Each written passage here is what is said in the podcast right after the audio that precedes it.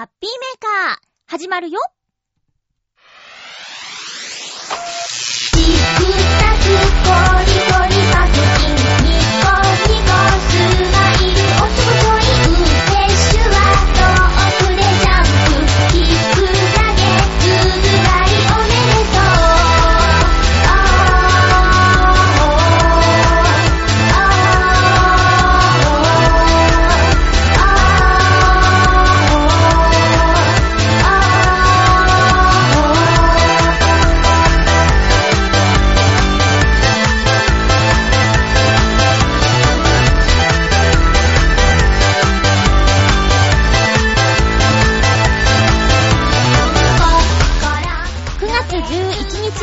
のハッピーメーカー。この番組は、ハッピーな時間を一緒に過ごしましょうというコンセプトのもと、チョアヘヨ .com のサポートでお届けしております。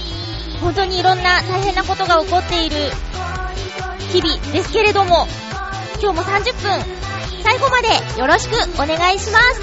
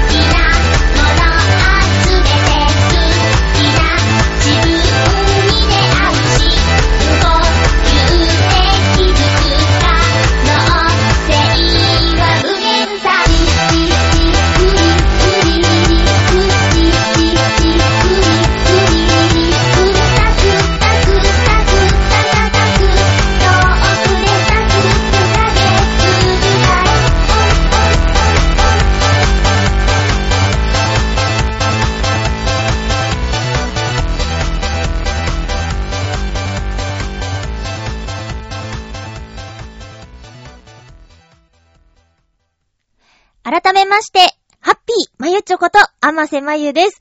今ちょっとハッピーっていうのを躊躇しちゃったな、一瞬。あの、北海道で大きな地震がありましたね。9月6日、えー木曜日だったかな。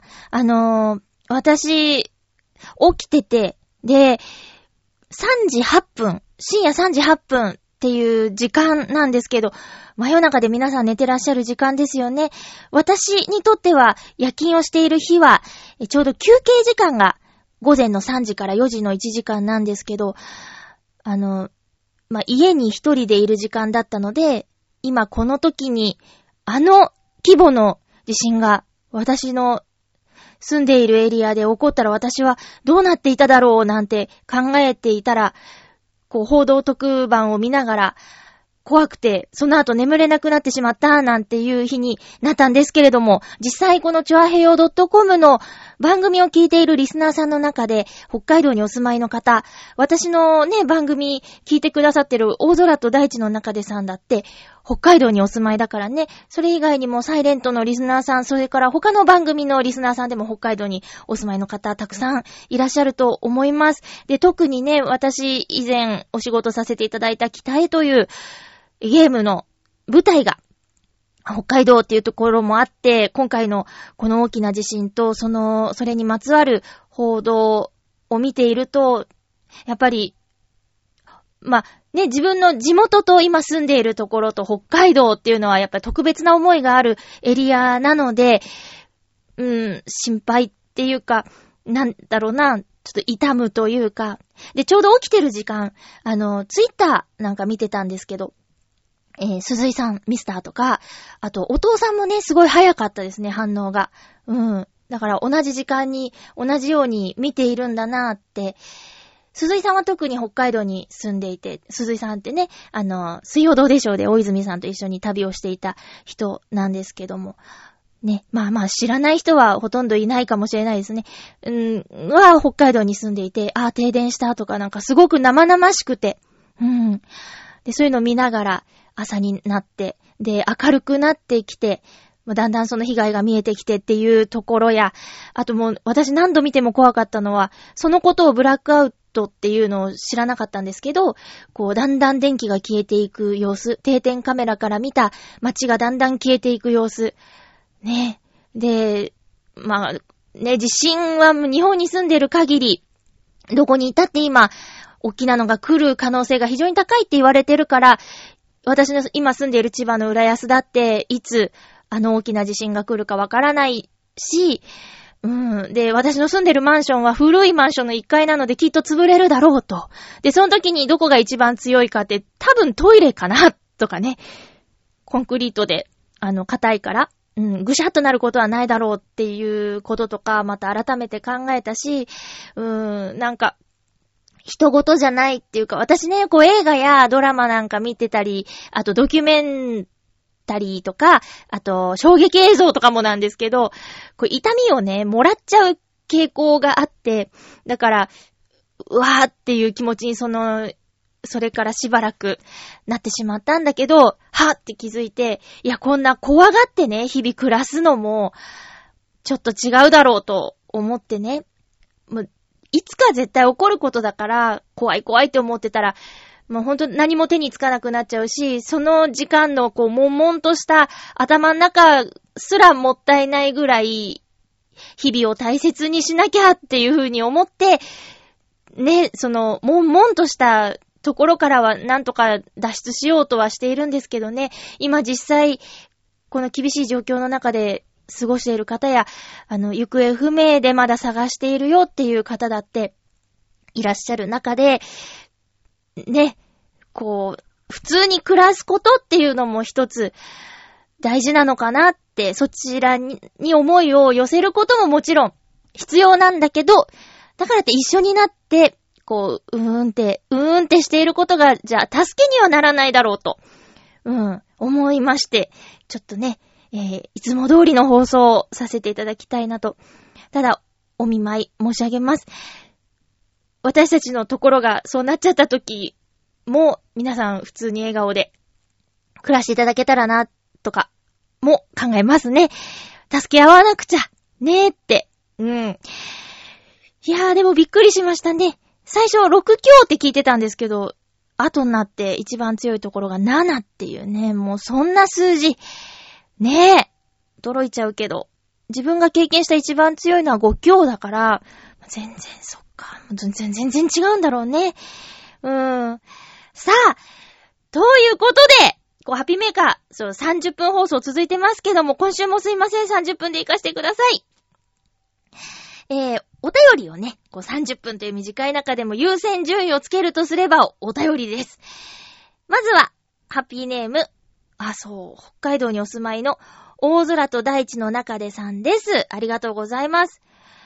えー、ね、前回の放送のすぐ後ぐらいにいただいてるので、地震の前ではあるんですけどね、大丈夫だったでしょうか？まゆっちょ皆様、ハッピー、ハッピーまゆっちょは、あ、そう、前回 iPhone にしようかなーって悩んでるっていうお便りをいただいていました。まゆっちょは、iPhone 8 Plus をお持ちなんですね。はい、そうです。私も iPhone 画面が割れたという SNS 投稿を見かけます。対策として強化ガラス保護フィルムを貼り、落としてしまった場合に衝撃に耐えられるケースは必需品だと改めて知りました。難しい。必需品ね。あるサイトで iPhone は裸ケースをつけないままで持っていると危険という話も聞いています。アップルケアプラスは保険が高い割に盗難や紛失による保証がないの、ないというので入るつもりはありません。私は入ってますよ。え、訂正です。今月 iPhone X の後継モデルとして発表される機種は iPhone XS が5.8インチと6.5インチの2種類並びに iPhone 9が6.1インチの計3種類で今回プラスはありません。ということで、情報もね、追加でいただきました。そっか。あ、ま画面サイズがそうなだけで、本体の大きさはね、そんな微妙には変えないよね。だって、ケースが対応できないもんね。うん。そうそう、あの、iPhone X はね、フル画面なんだよね。それも私が10を選ばなかった理由の一つで、どこ持てばいいのみたいな、こね、考えて。今8なんですけど、全く、全く不便ないですね。まあ、ポッケに入らないっていうのはあるんですけど、そんなのは大きいんだから当たり前で。うん。ただ見やすいし。うん。あの、バッテリーの減りもそんなですよ。まあ、全面、画面が大きいからその分明るくて、電池を食うみたいなの聞いてたんですけど、でも、以前のものに比べたらすごく持ちがいいように感じますし、あの、過充電にね、気をつけて、大事に大事に使っているので、この子私4年、ないしは5年使うつもりで買ったんでね、10万円以上するから。パソコン並みでしょ？もう本当に値段もね、容量も。すごく便利なんですけど、ただ値段だけは、物理的な問題でね、なるべく抑えたいっていうのがあって、大空と大地の中でさんが何を選ぶのか、気になるところですけれども、えっと、もしね、あの、無事であれば、お、連絡をね、いただけると、ほっとしますけれども。メールありがとうございます。ハッピーネーム、七星さん、ありがとうございます。まゆっちょ、ハッピー、ハッピー？このメールですが、職業訓練校から帰って出しております。久々のスーツは肩が凝りましたが、これにまた慣れていきたいなと思います。とりあえずしっかり勉強して、来年春にはこの番組にて就職しましたメールを送れるようにしたいと思います。それでは、ということでありがとうございます。職業訓練校。うん。行った経験ないけど、どんなお勉強するんですかね？しっかり勉強。うーん。全くイメージが湧かないですね。その、何かの業種に特化したところならそのお仕事の内容についてお勉強するんだろうけど、こう、広い範囲での就職を目指すっていうことになると、あ、やっぱり必須なのはパソコンなのかな？エクセルとか。うーん。エクセルはやるだろうね。まあ、なんか必須科目として。全部に入ってそう。あとは何ですかね？え？あの、簿記的なこともやるのかなただ、ね、それがどんなお仕事をしたいかによっては簿記いらないからね。私の今の夜勤の掃除の仕事は簿記なんて必要ないからね。ただ、立場が上がって管理職になれば突然パソコン業務をすることになるんだろうけど、私はそこへ行こうとは思ってない。ずっと現場にいようと思ってるから、実務？実務っていうか え体が動かせるかっていうことなんだけども、えどんなことやってるんだろう？もし余裕があれば、あの、こんな勉強してますよ、みたいなの、あの、教えていただけると私の知識が広がって助かります。七星さん、スーツか。えー、ジャケットも着るのまだ暑いでしょう。大変ですね。いやー、でもでもでもね、あの、春の明るい報告目指して、頑張ってください。応援しています。私もこの番組でね、何度も何度も資格取らなきゃなんて言って口だけ、本当にすいません。もう勉強の仕方がわからない。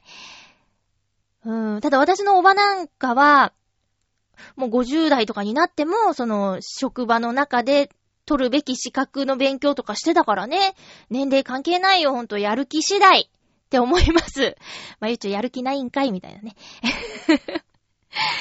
ねえ。なんか、例えば栄養士の資格とかで、その職業が栄養士にならなくても、普通の生活の中で役に立つようなことは勉強ししがいがあるよね。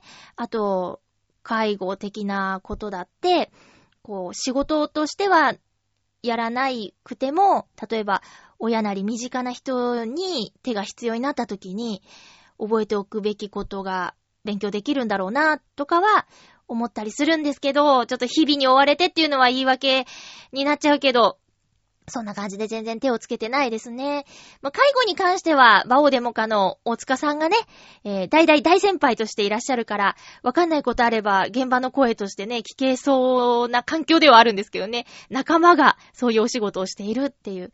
そういう意味じゃね、競馬だってね、バオさんに聞けば 買い方とか、選び方とか教えてもらえるかなとか、もうほんと、ちょあひょ .com のお仲間さん、多種多彩な方がいらっしゃるんで、いざとなれば、頼れる人はいる環境ですね。あ、そうだ、いよいよですよ、9月13日木曜日、ミッチェルこと栗林みちるさんのソプラノリサイタルが開催されます豊洲のシビックホール。ぜひ行ける方行ってください。私、諸事情によりお手伝い何でもしますって、本当にお手伝いしたかったのに、行くことができなくなっちゃって、ミッチェルさんに、こないだね、公開収録の時直接ごめんなさいって言えたんだけど、でも、いや、ほんと、うーん、ミッチェルさんの夢だったこのリサイタルに何も役に立てなくなってしまった私、本当に心苦しいんだけど、でも、せめて宣伝というか、そういう素敵なリサイタルがあるよっていうことをこの番組で皆さんにお伝えしたいなと思います。えっ、ー、と、カルメンをミッチェルさんは子供の頃から大好きで、ずっと、あの、こだわって、いい意味でこだわって、えー、やってきたんですけれども、それをミッチェルさんが今まで出会った人たちを集めて、えー、オーケストラを作って、ミッチェルさんがすべて演出から何から、もう会場を抑えることから、スタッフさんの手配から何から何まで、本当にすべて、ミチェルさんが頑張って作り上げたリサイタルなんですよ。9月13日木曜日、豊洲シビックホールです。えー、4000円のチケットなんですけれども、あの、美味しいところ取りで、まあ、オペラってね、長いイメージがあるんだけど、それを、あの、いいところを紹介する形で、それで興味を持ったら、こう、全部聞く流れになったらいいなという、ミチェルさんがオペラの素晴らしいところを伝えたいという思いから作ったこのリサイタル。えー、ぜひ、ほと行ける方行ってください。お願いします。私の分まで 行きたい行きたいけども。そうなんです。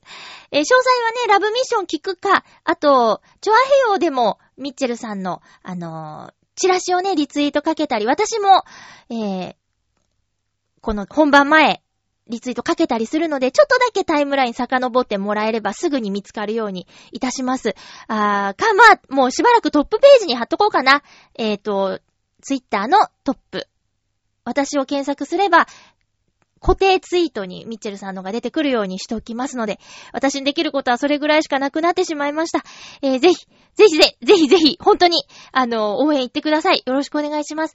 チョアヒョウ .com のたくみさん、たくみの館のたくみさんも俳優さんとして出演いたしますし、あと、チョアヘヨのメンバー、いろんな方が見に行くと言っています。なので、会場での楽しみ、ミッチェルさんの舞台はもちろんメインなんですけども、えー、パーソナリティに会えるかもっていう特典付きでございますので、ぜひ行ってみてください。ということで、えーと、ちょっと脱線してしまいました。七星さんからのメールご紹介いたしました。ありがとうございます。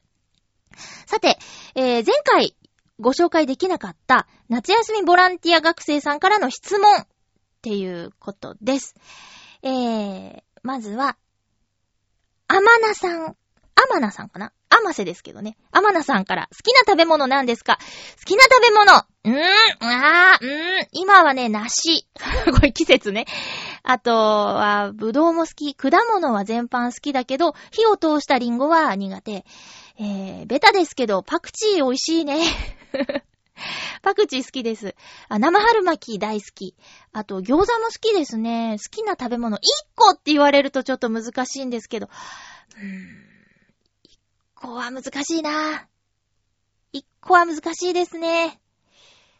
うーん、でも1個、今、今、今1個、好きな食べ物って言ったらね、にっこり梨がいいですね。あの、梨なんですけど、栃木のあの、もので、えー、大きいんだけど、あの、シャキシャキとした、いい食感の梨。今、この季節、食べたい。梨です。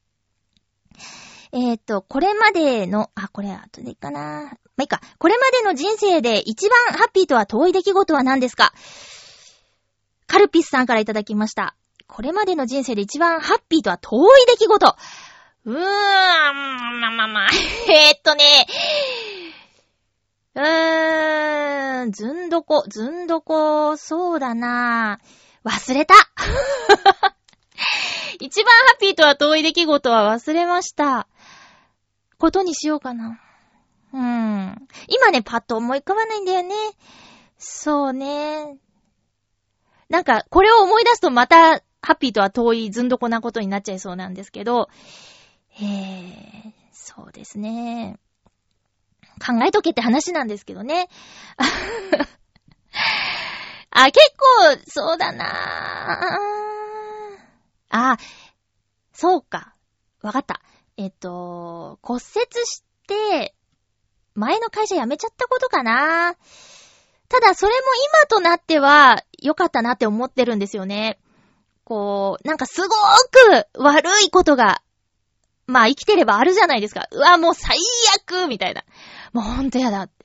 最悪だ泣きたい泣くみたいな時だってあるけど、じゃあ、その今私が言った出来事は5年ぐらい前のことなんだけど、あの時骨折して、あそこやめてよかったなぐらいに今思ってるから、もう当時のその出来事すら、そう振り返れば、うん、よかった。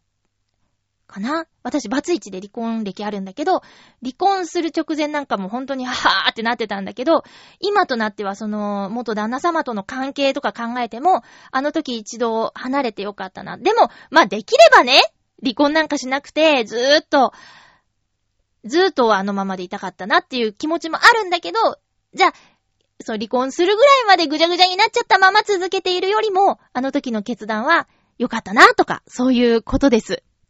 だから、いろんなことがあるけど、その時めっちゃくちゃ辛くて、まあ、言うたら、もうここからいなくなりたいみたいな風に思っちゃう出来事だってあるけど、なんとか耐えて、何年か経ってみて、そしたらきっと、うん。まあ、最悪なことしなくてよかったなとかね。まあ、自ら消えるみたいなことしなくてよかったなとかって、きっと思えるから、うん。すごく嫌なことは、まあ、あるけど、今となっては、ははんみたいな 風に思えるよっていうことかな。私もそうです。カルピスさんありがとうございます。ちょっと答えがね、まどろっこしくてごめんなさいね。えー、温泉卵さんからいただきました。え、私も周りの人をハッピーにさせたいです。どうしたらいいですか？笑顔でいることですかね？あの、無理のない笑顔ですよ。っていうか、そうだな。あ、ちなみにこのハッピーメーカーという番組、私が皆さんをハッピーにしているという意味ではないです。まあ、そう、そういう瞬間があったら嬉しいですけど、でも、この番組に、こうやってね、ご質問をくれた。まあ、今聞いてるかわからないけど。でも数ある番組の中で、じゃあハッピーメーカーに質問してみようかなと思って、こう送ってくださった、こういう、ハッピーメーカーのまゆっちょへの質問いただけること。でも、もうあなたはもう温泉卵さんはもう私を、ハッピーにしているわけです。番組を支えてくれている嬉しいな、興味を持ってくれた、ハッピーだな、っていうことなんですよ。だから、えー、そうだな、周りの人をハッピーにさせたいです。どうしたらいいですかっていう質問の答えとしては、うーん、他に興味を持つことですね。自分のことばっか考えないこと。もう、ハッピーにさせたいっていう気持ちを持ってる時点で、意識が他に向いてる、他の人に向いてるから、きっと大丈夫だと思います。多分ね、あの、そういう気持ちにならない人は、周りの人をハッピーにするなんて、できないから、もう知らず知らずのうちに、あ、なんか、前を歩いている人が、タオルを落としたぞ。拾ってあげよう。届けよう。ってもうそれだけで、あ、ありがとうございますって拾って届けてくれ、もらった人はハッピーになってるし、大丈夫。そんななんか大それたことしようって考えないで、日々ちょっとしたことに気づくことかな。あの人困ってるのかな。大丈夫ですか？とか、席を譲るとかそういうんでも、ああ、ほんと疲れてしんどくて、あの、ね、ちょっと体調が悪いけど、座らせてくださいって言いづらいじゃない。でもそれに気づいてくれた温泉卵さんの存在、めっちゃ嬉しいありがとうハッピーとかね。だからそういう小さいことからでいいと思う。で、それが積み重なって、っていうことだと思うんだよね。うん。ありがとうございます。温泉卵さんのおかげで私ハッピーになれたよ。えー、ですね。ありがとうございます。それから、ルーさんからの質問。彼氏はいますか？おう。ど、ど、ど、ど直球な質問ですね。いますよ。うん。あの、これね、ちょっと、ハッピーメーカー嘘つかないってね、いうコンセプトあるんですけど、あの、リスナーさんから、こう、いつもの、ハッピーメーカー聞いてくださってるリスナーさんからこの質問ないんですよ。聞かれればそりゃ言うけど、皆さん、ハッピー、まゆちょことあませまゆです。彼氏ができましたっておかしくね？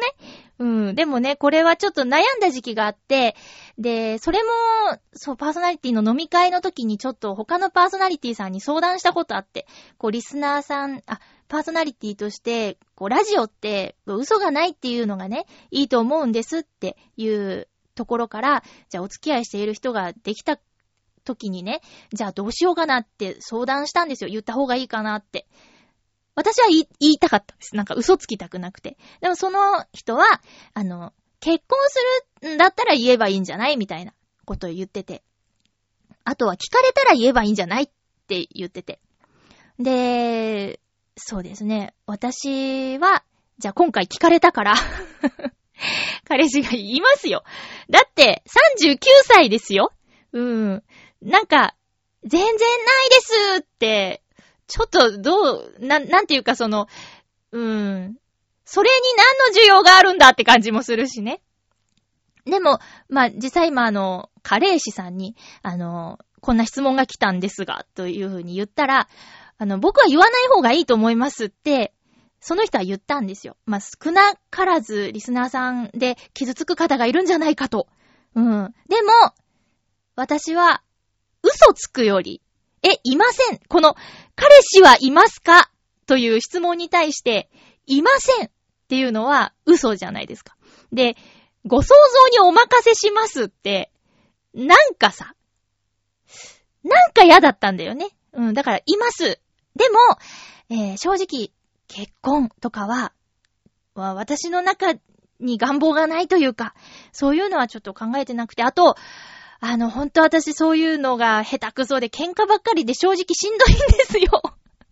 これは、どうなんだろう。なんか、じゃあ私は笑顔の素敵なおばあちゃんになりたいけど、もしかしたら一人でいた方が笑顔が多いんじゃないかっていう風にもね、思うぐらい下手くそなんですよ。うん、一対一で向き合うというのがね。だから、まあそんな感じで、彼氏います超ハッピーとかじゃないです。正直ね。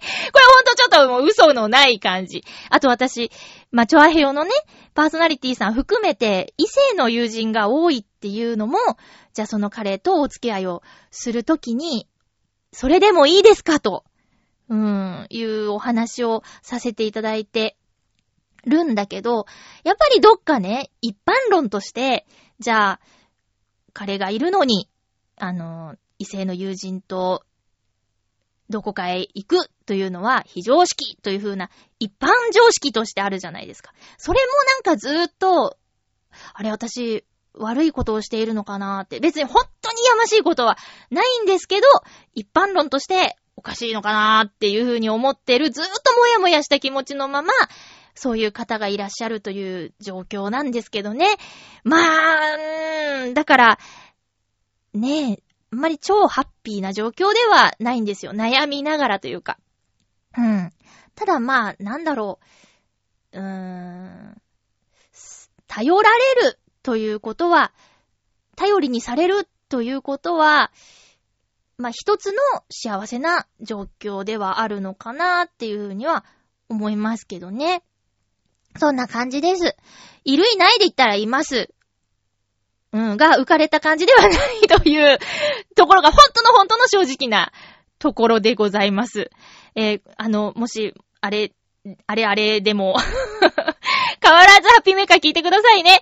こう、まさかのね、学生さんからの質問で、質問でカミングアウトすることになるとは思ってなかったんですけども、えー、誠実にこの番組はしていきたいとは思っているので、あの、バカ正直に答えてしまいました。えー、ということで、お送りしてきましたハッピーメーカー、こんな終わりでいいんでしょうか次回は、えー、っと、次回は、えー、18日の放送を14日金曜日に収録する予定です。